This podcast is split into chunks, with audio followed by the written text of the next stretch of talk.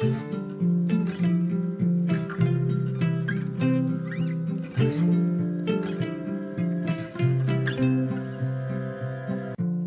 och välkommen till For Health med Anna Sparre. Idag blir det tarmflora igen. Vi har nästan inte gjort något annat än att prata tarm och mikrobiom under det här året, 2017. Men det är ju också för att vi numera vet att i stort sett all hälsa utgår från tarmen. Idag kommer, på er lyssnares förfrågan, den helsvenska versionen av vad den brittiska funktionsmedicinaren Dr. Michael Ash sa i avsnitt 135. Även om du redan lyssnat på avsnitt 135 eller 135b så kan det vara värt att lyssna här idag. Det var ju så himla faktaspäckat. Idag pratar vi alltså om kopplingen mellan tarmflora och immunsystemet. Vi pratar om mikroorganismerna i din kropp och hur de är kopplade till immunsystemet och din hjärna. Om hur din tarm och hjärna kommunicerar med varandra, hur immunsystemet har utvecklats till att styra vårt beteende och hälsa. Och, viktigast av allt, hur du kan förändra och förbättra din tarmflora och din hälsa. Hur kan riktig mat vara mer effektiv än antiinflammatoriska läkemedel? Detta och mycket mer pratar vi om idag. Om du gillar det här avsnittet så blir jag jätteglad om du vill dela med dig av det på Facebook, Instagram eller till en vän. Och gå gärna in och lämna ett betyg eller en recension i iTunes. Stort tack på förhand! Om du är nyfiken efter avsnittet så hittar du mer information på forhealth.se och så kan du boka mig som föreläsare, till exempel till ett event eller till företaget där du jobbar.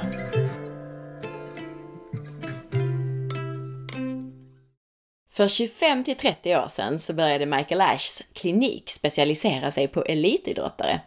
Idrottarnas problem var återkommande övre luftvägsproblem som gjorde att de förlorade träningstid och resultat. De började fråga sig hur de kunde hålla personer fungerande under perioder av extrem fysisk stress, det vill säga under en hel tävlingssäsong. De började mäta immunmarkörer som till exempel IGA.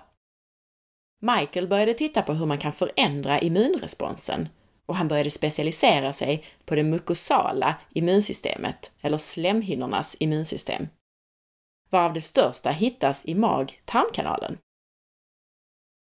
Och Michael lyckades hitta sätt att påverka immunresponsen hos atleterna så att de kunde fungera och vara friska under hela säsonger med hård träning, resor och annat. Michael kom också in på autism och ASD, autismspektrumstörningar, han kom in på hur slemhinnornas immunsystem, det mukosala immunsystemet, alltså framförallt mag och tarmkanalen, kunde påverka neuropsykiatriska funktionsnedsättningar.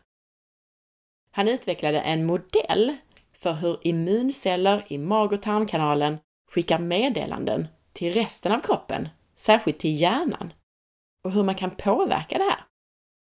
Han började därefter arbeta allt mer med just autism och autismspektrat. Därifrån så började han också träffa på allt fler patienter med funktionella magbesvär, humörproblem och ångest. Samtidigt så kom det allt mer forskning på hur slemhinnorna i mag och tarmkanalen svarar på livsstilsfaktorer som mat och även örter och organismer.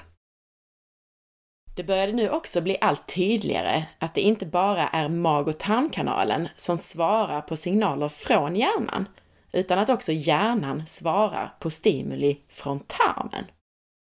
Numera så har Michael sålt sin klinik och fokuserar på forskning och att utbilda andra kring just mag-tarmkanalens och hjärnans relation.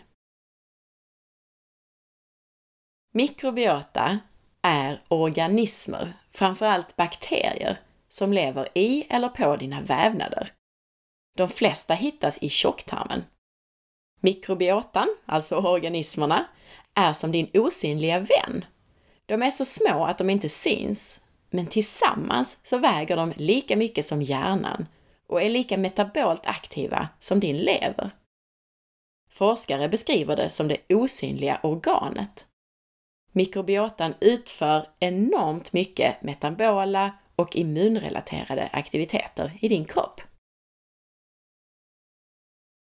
Gut-brain axis handlar om relationen mellan tarm och hjärna. Det finns nämligen ett kommunikationsnätverk mellan hjärnan och mag-tarmkanalen. Den här kommunikationen, axeln, kan påverkas av andra input, alltså inte bara av hjärnan och organismerna i tarmen. Det handlar om kommunikation i båda riktningar, alltså hjärnan kommunicerar till tarmen och tarmen till hjärnan. Kommunikationen sker på olika sätt, bland annat med hjälp av hormoner och nerver. Blod-hjärnbarriären är som kontrollpunkter mellan hjärnan och kroppen för att skydda din hjärna. Länge så trodde man att den var ogenomtränglig för signaler, såsom molekylära budbärare, som till exempel cytokiner. Eller cytokiner, som man också kan uttala det. En sorts signalsubstanser. Men man har upptäckt att blod-hjärnbarriärens integritet är relaterad till tarmens integritet. Alltså att en tarm med mer permeabilitet, det som i folkmun kallas läckande tarm, att det också påverkar blod-hjärnbarriären att släppa igenom mer. Tarmen har en barriär bestående av ett enda lager av celler som har en viss permeabilitet och släpper igenom vissa saker men inte andra. Om denna barriär i tarmen skadas så reflekteras detta i barriären in till hjärnan. Den släpper också igenom mer om tarmen släpper igenom mer. Ett sätt som det sker kommunikation på från tarm till hjärnan är därför små molekylära budbärare som kan ta sig in i hjärnan. Jag får nog backa ett steg här innan jag översätter alla kommunikationsvägarna mellan tarm och hjärna och flika in en förklaring. I ett av de första avsnitten av podden, avsnitt 9, förklarar jag det här med kroppens styrsystem, nervsystemet och hormonsystemet. Så lyssna gärna på det avsnittet där jag förklarar det här grundligt. Men väldigt kortfattat. Nervsystemet inkluderar nervcellerna i din hjärna och ryggrad, det centrala nervsystemet och i alla dina kroppsdelar, det perifera nervsystemet. Elektriska signaler går via våra nerver, antingen för att vi utför medvetna handlingar eller omedvetna. Man kan alltså dela in nervsystemet i en medveten del och en omedveten del. I själva nerven så går kommunikationen som en elektrisk signal och mellan de olika nerverna så finns det mellanrum där signalen överförs med kemiska budbärare, så kallade signalsubstanser. Ett hormon är en budbärare som utsöndras av ett organ eller en körtel ut till blodet. Hormonet är information från körteln till specifika målceller om att de ska utföra någonting. Alltså hormonet stimulerar cellerna på ett visst sätt. Vissa signalsubstanser är även hormoner, vilket gör det hela än mer komplicerat såklart. Men både signalsubstanser och hormoner är kemiska ämnen som fungerar som budbärare i kroppen. Det här är alltså lite bakgrund till när Michael Ash berättar om kommunikationsvägarna mellan tarmen och hjärnan och han pratar då mycket kring nervsystemet som inkluderar signalsubstanserna och hormonsystemet med dess kemiska budbärare. Tillbaka till vad Michael Ash sa. Ett andra sätt som tarmen kommunicerar med hjärnan på är aktivering av den del av nervsystemet som kallas för det enteriska nervsystemet. Alltså den del av det omedvetna nervsystemet som styr funktioner i mag-tarmkanalen. Den här delen av nervsystemet fungerar relativt oberoende av hjärnan. Det enteriska nervsystemet kommunicerar bland annat med immunceller i mag-tarmkanalen och med neuroendokrina celler, alltså en celltyp som är en sorts kombination och har att göra med både nerver och hormoner. Det enteriska nervsystemet påverkas och triggas igång av saker som händer i mag-tarmkanalen. Och det utsöndrar substanser såsom olika hormoner och signalsubstanser som tar sig till hjärnan via vagusnerven, den långa nerv som kopplar ihop matsmältningskanalen med hjärnan. Alltså, du har någonting i mag-tarmkanalen som aktiverar det enteriska nervsystemet som i sin tur aktiverar vagusnerven och skickar signaler till hjärnan. Mag-tarmkanalen kan också påverka hjärnan genom att signalmolekyler som utsöndras i tarmen påverkar vagusnerven och sen producerar samma signaler i hjärnan. Till exempel om du utsöndrar inflammatoriska substanser i tarmen så sker kort senare det här förloppet inuti din hjärna. Då utsöndras inflammatoriska substanser i hjärnan. Hormoner är ytterligare ett sätt som kommunikationen sker på. Vi utsöndrar mycket hormoner i mag-tarmkanalen. Signalsubstansen serotonin, som produceras i stor mängd i mag-tarmkanalen, återfinns också inuti hjärnan. Och det finns feedbackloopar mellan hjärnan och mag-tarmkanalen via till exempel serotonin, men också till exempel hormonet grelin, hungerhormonet, som utsöndras lokalt i tarmen och kommunicerar via en serie receptorer till hjärnan. Det är egentligen två huvudorsaker till att den här dynamiken mellan tarmen och hjärnan har fått allt mer uppmärksamhet. Den ena är forskningsbidrag och för några år sedan så finansierades det så kallade Gut Microbiome-projektet internationellt, vilket gjorde att fler forskare fick möjlighet att ta sig in på området. För det andra så är det en explosion i kroniska sjukdomar, av vilka mag och tarmsjukdomar och mentala sjukdomar som depression är två av de största.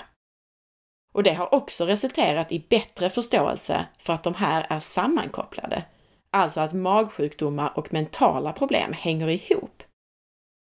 Immunförsvaret i tarmens slemhinna är dessutom involverat i nästan alla kroniska sjukdomar och alla organ i kroppen. Och flest immunceller hittas i just mag-tarmkanalen. Det här betyder att de flesta som forskar på kroniska sjukdomar till slut letar svar i just mag-tarmkanalen. På frågan kring hur mikroorganismerna i vår tarm kan påverka vårt humör och beteende så hänvisar Michael Ash till evolutionen. Trauman och infektioner var de största riskerna för en tidig död under evolutionen.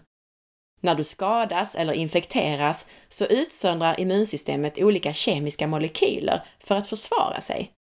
Det här handlar om inflammationsreaktioner. Immunförsvaret blir alltså proinflammatoriskt. Om detta fungerar bra så är det kortvarigt och självreglerande. Du blir bra och lever vidare. Kronisk inflammation ska bara kunna existera med en samtidig förändring i beteende. Och jag antar att Michael menar att om kroppen tycker att man konstant är skadad och infekterad och därmed blir inflammerad, så måste en beteendeförändring till för din överlevnads skull. Han drar också en parallell till det som kallas för manflu, alltså att män ofta reagerar mer på förkylningssymptom och liknande. Det här manifesteras i ett sjukdomsbeteende, som att man till exempel är känslig för ljud och ljus, mindre social och man vill helst dra sig undan. Kroppen utsöndrar de här signalerna som ett försvarsbeteende. Signalerna tar sig genom blod-hjärnbarriären, de binder till receptorer i hjärnan och inducerar ett sjukdomsbeteende. Och detta för att du ska dra dig undan in i grottan, bli bättre och inte smitta andra. Det mesta av immunsystemet sitter runt mag-tarmkanalen. Om tarmen skadas så produceras alltså samma ämnen som om vi blev attackerade eller fick en infektion. Möjligen i mindre mängd, men däremot så utsöndras de konstant om vi lever med en skadad tarm.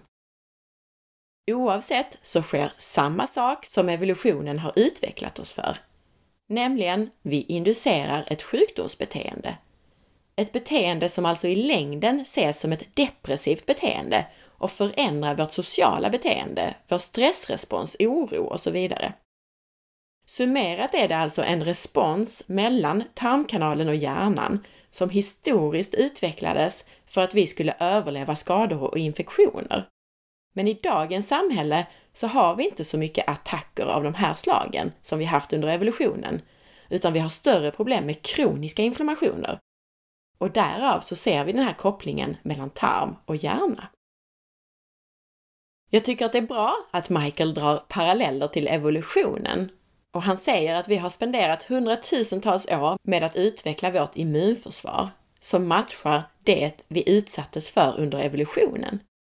Det är bara de senaste par hundra åren som västvärlden har förändrats så mycket som den har. Under väldigt lång tid under evolutionen utsattes vi ganska konstant för olika sorters mat och olika sorters infektioner. Och vårt system byggdes för att överleva under just de förutsättningarna.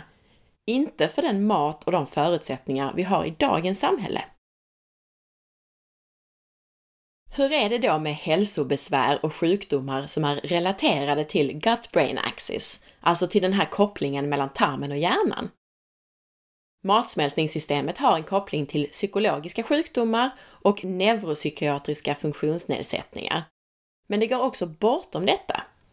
Återigen autismspektrumstörningar, allt från ADD till autism, men också depression i olika former är relaterade till magproblem när det gäller personer med magproblem, funktionella mag och tarmproblem som IBS och patologiska mag och tarmproblem som IBD. Personer med sådana mag och tarmbesvär har också mycket oftare depression och ångest och svårare att bibehålla relationer till andra människor.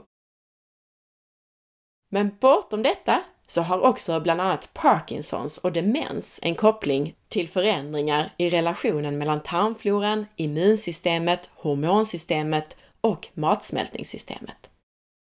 Man kan säga att nästan varenda ny sjukdom som berör centrala nervsystemet, alltså framförallt hjärnan, är relaterat till en förändring i tarmfloran. Och det här förändras eftersom ditt immunsystem reagerar annorlunda än det borde göra. Alltså än när, de in, när det inte behöver försvara dig mot någonting. Hur påverkar stress relationen mellan din tarm och hjärna? Stressresponsen är designad för att framkalla en förändring i vårt agerande och beteende när vi upplever att vi är otillräckliga och inte har kontroll i en viss situation. Vi har utvecklat en fight or flight mekanism för korta begränsade situationer. Men vad händer när vi känner av denna stress, denna kontrollförlust, konstant? Michael Ash nämner HPA-axeln och utsöndring av katekolaminer, som till exempel adrenalin, och hur de här signalmolekylerna inte bara stimulerar en beteendeförändring i dig, utan också ger en förändring i tarmfloran. Han tar upp ett exempel på stress, vilket innebär att du ska hålla tal eller prata inför publik. De flesta kan uppleva en påverkan på magen och att man behöver gå på toaletten mer när man blir nervös på det här sättet och stressad. Du utsöndrar adrenalin och noradrenalin och det förändrar i sin tur den bakteriella sammansättningen i tarmen. Det stimulerar vätska att utsöndras in i tjocktarmen och det ökar behovet att gå på toaletten. Dagen efter ditt framträdande så går allt tillbaka till hur det var förut. Men om någon är under kronisk stress så förändras kompositionen av tarmfloran permanent. Det förändrar i sin tur hur dina bakterier kommunicerar med din mag och tarmkanal och hur den kommunicerar med din hjärna. Och du genererar ofta ett så kallat feed forward-mönster av stressrelaterade händelser. Och det kan väl närmast beskrivas som en slags negativ spiral. För du stimulerar nu till exempel immunceller i form av mastceller i mag-tarmkanalen att utsöndra ett ämne som kallas histamin, vilket stimulerar nervsystemet i tarmen, alltså det så kallade enteriska nervsystemet, och förändrar också kompositionen av bakterier så att kroppen tror att den utsätts för någon sorts attack. Detta i sin tur stimulerar mer stressrespons i hjärnan, vilket i sin tur gör att du utsöndrar mer adrenalin och noradrenalin och andra stresshormoner, vilket ytterligare ökar på mastcellernas produktion av inflammatoriska cytokiner. En ond cirkel i klartext. Man kan se att personer med IBS är mer känsliga för stressorer. Och forskning visar både att personer som upplever kronisk stress också är mer benägna att utveckla funktionella mag och tarmproblem. Och att personer som har magproblem har mycket större sannolikhet att drabbas av depression och ångest. Stressinducerad aktivering av immunsystemet i tarmens slemhinna påverkar också tarmens integritet, alltså tarmpermeabiliteten, hur mycket tarmen släpper igenom. När du som en följd av stress producerar till exempel adrenalin så svarar olika immunceller på dessa signaler i mag-tarmkanalen. Olika ämnen utsöndras då från immunförsvaret, vilket resulterar i att tarmbarriären blir mindre effektiv i att hålla borta triggers från mat eller bakterier, vilket i sin tur triggar mer inflammation. Inflammationen i sin tur gör att du behöver utsöndra mer kortisol och som jag har berättat i tidigare avsnitt så är ju stresshormonet kortisol ett ämne som vi använder för att just dämpa inflammation. Hur som helst, återigen så ser vi en risk i en sån här så kallad feed forward cycle, en ond spiral helt enkelt. Jag frågar om det här med att tarmbarriären blir mindre effektiv i att hålla borta triggers från maten, om det är kopplat till matintoleranser. Alltså om stress kan skapa intolerans mot mat. Michael förklarar att stress kan ändra kroppens respons på olika ämnen i maten. Om du äter ett livsmedel som du normalt tolererar, men under en stressig period noterar du att samma livsmedel ger dig något besvär, så kan en förklaring vara att det sker en förändring i produktionen av relevanta enzymer och hormoner som behövs för att bryta ner livsmedlet när du är stressad. Det kan också bero på att delar av livsmedlet som bryts ner nu tar sig igenom tarmbarriären, som släpper igenom mer alltså. Och immunförsvaret ser det som ett problem, en inkräktare. Alltså för att det är större partiklar än tidigare, eller kanske är det här ämnet bundet till ett annat ämne. Det gör alltså att immunsystemet reagerar och utsöndrar inflammatoriska ämnen. Kronisk stress som ökar din kropps utsöndring av kortisol och andra ämnen förändrar alltså integriteten i barriären i tarmen.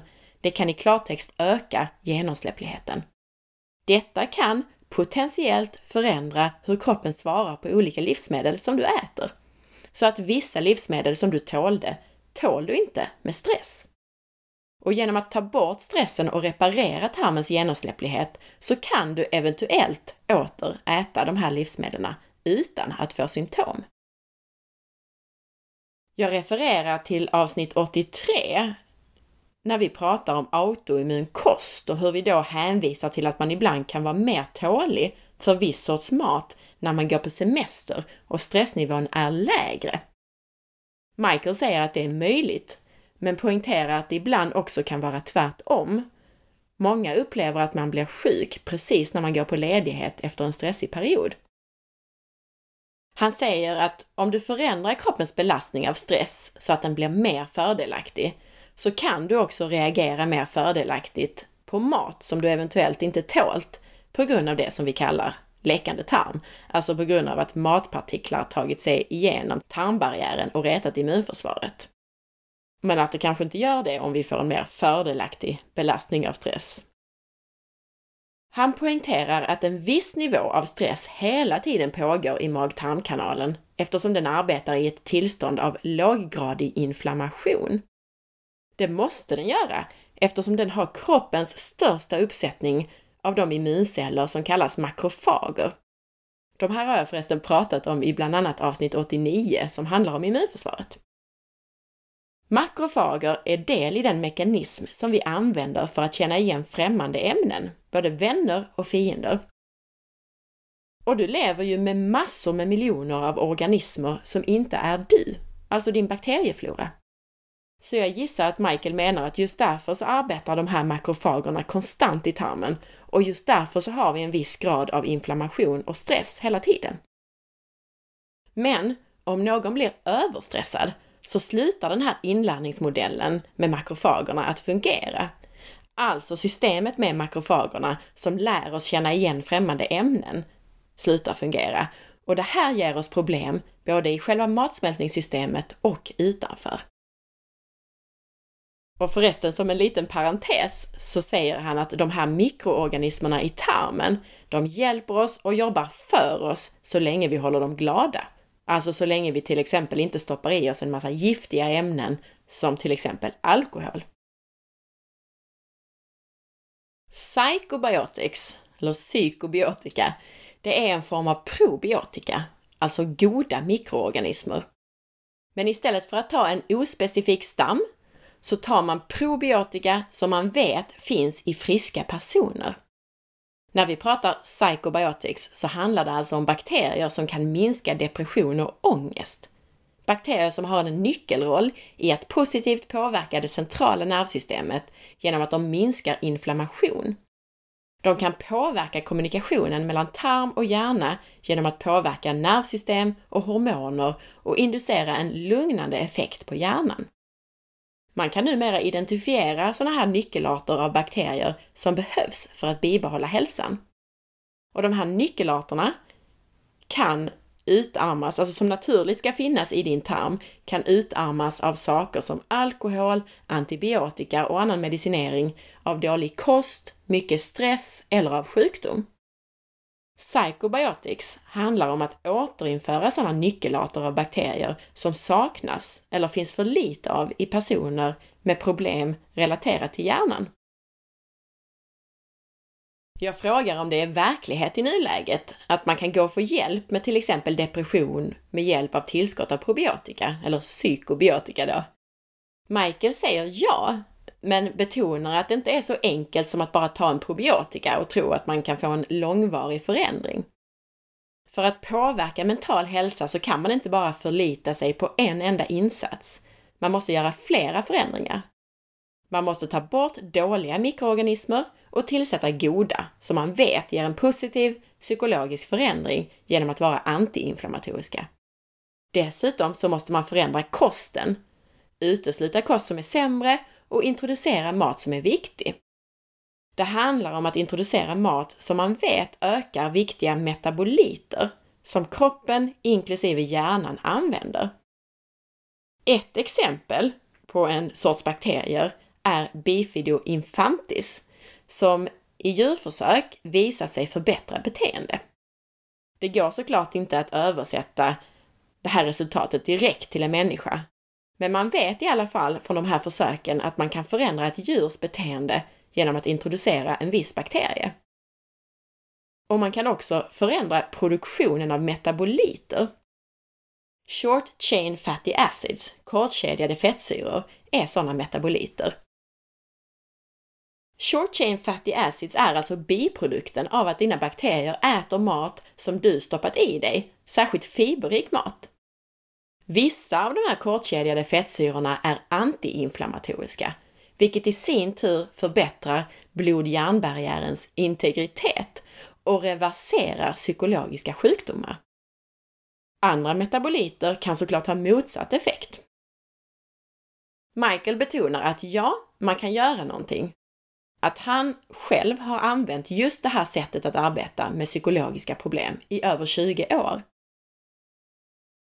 Bifido infantis, Lactobacillus GG och Bifido bifidus är tre sorters organismer som visat sig ge en psykologisk förbättring genom sin antiinflammatoriska effekt i tarmen.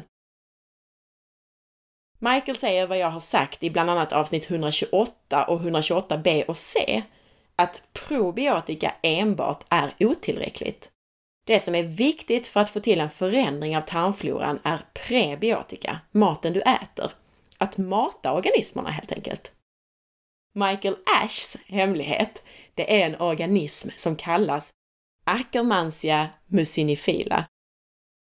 Denna kan du inte ta som tillskott eftersom den inte överlever syreexponering. Den, den kan inte leva i vår luft. Men du kan mata den i din tarm med rätt prebiotika och få den att föröka sig. Gör du det så utsöndrar den i sin tur metaboliter som är lugnande, stressreducerande och förbättrar mental hälsa. Enklast gör du detta genom att äta äpple. Pektinet i äpple är det som är viktigt. Och bäst är det om du tillagar äpplet. Han refererar till äpplemos, alltså osockrat äpplemos. Det handlar om att koka äpple i lite vatten. Och för att ändå inte få en för stor effekt på blodsockret så tillsätter man kanel i det här äpplemoset. Och jag tror mig veta att mest pektin finns det i skalet på äpplet och mer pektin finns i syrliga, lite omogna äpplen. Så det är det jag själv kommer att använda. Pektinet äts av den här sorten eh, mikroorganism, Akkermansia mucinifila. Och de här mikroorganismerna utsöndrar sedan ämnen, bland annat mucin, slem alltså, men överlag ämnen som är antiinflammatoriska och bra för tarmbarriären och hjärnan. Du kan också lägga till olika sorters fibrer och probiotika för att få ännu större effekt.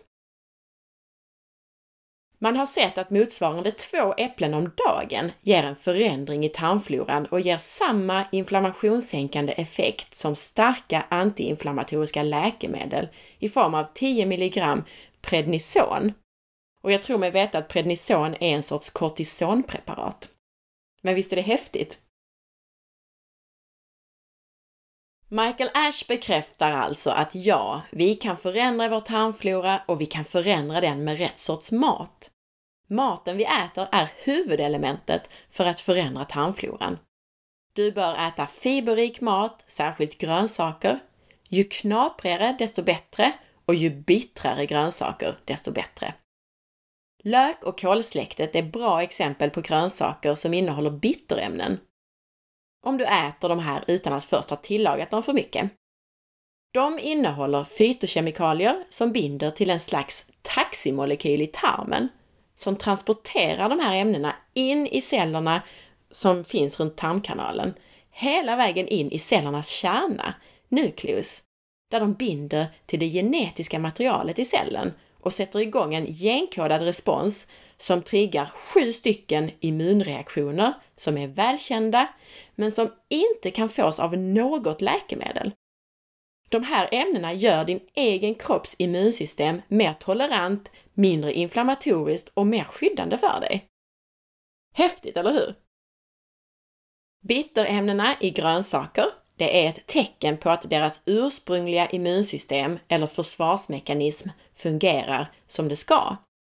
Tyvärr så har vi förädlat fram grönsaker utan de här bitterämnena och då får vi inte den effekten i kroppen, den här som jag beskrev, som är antiinflammatorisk och skyddande. Vi har utvecklats sida vid sida med de här växterna och vi behöver de här bitterämnena för att vårt eget immunsystem ska fungera som det ska. Så våra egna celler påverkas positivt av grönsaker men såklart även mikroorganismerna, tarmfloran. Man kan säga att vi har outsourcat ansvaret för att bryta ner mat som är svårnedbruten, alltså fiberrik mat. Det ansvaret har vi lämnat till organismerna i vår tarm. Mikroorganismerna producerar kortkedjade fettsyror och andra ämnen när de bryter ner fibrerna i maten, som sen i sin tur används av vårt immunförsvar de här kortkedjade fettsyrorna är väldigt kraftfulla. Vi har faktiskt en särskild receptor inuti våra kroppar som bara svarar på två olika ämnen. Det ena är den kortkedjade fettsyran butyrat och det andra är vitamin B3, niacin. När de här receptorerna aktiveras så ger det en antiinflammatorisk respons. Så man kan alltså antingen äta vitamin B3, niacin, eller så kan man producera kortkedjade fettsyror genom att äta grönsaksfibrer för att få en sån här antiinflammatorisk effekt. Så kostförändringarna är alltså det allra viktigaste. Det andra du kan göra är att leta efter särskilda prebiotika, som vi alltså pratat mer om i bland annat avsnitt 128.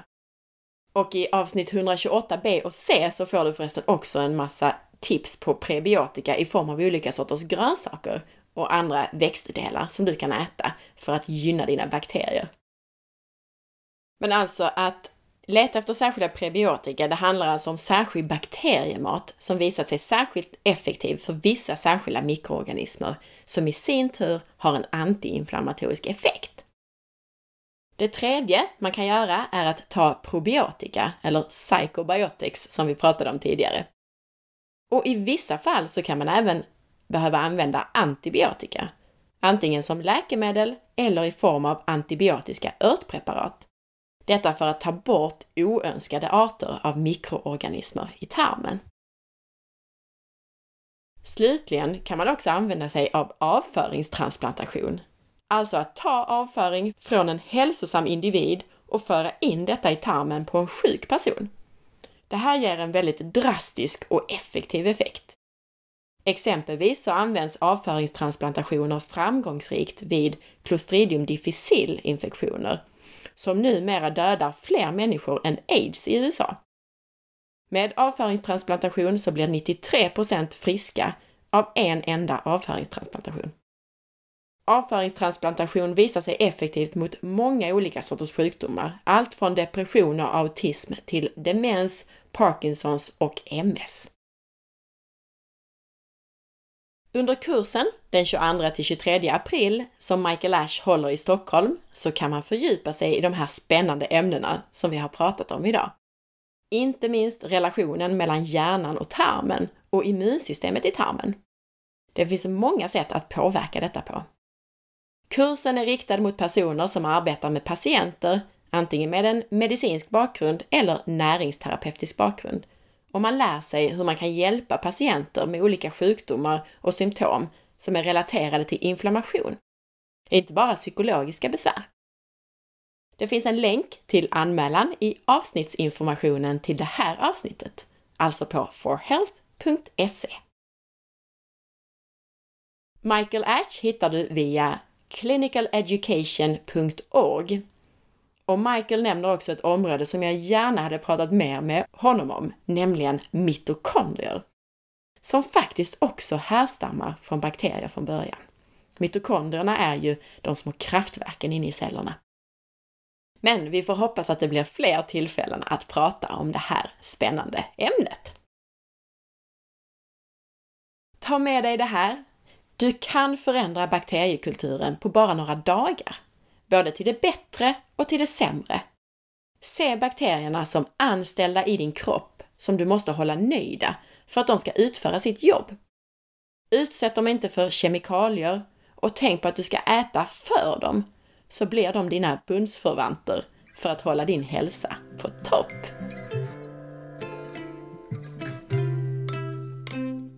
Tack för att du lyssnade! Jag hoppas att du gillade avsnittet Gjorde du det, så dela med dig av avsnittet, dela på Facebook, tipsa en vän och sprid så att fler får ta del av den här spännande informationen om hur kroppen fungerar.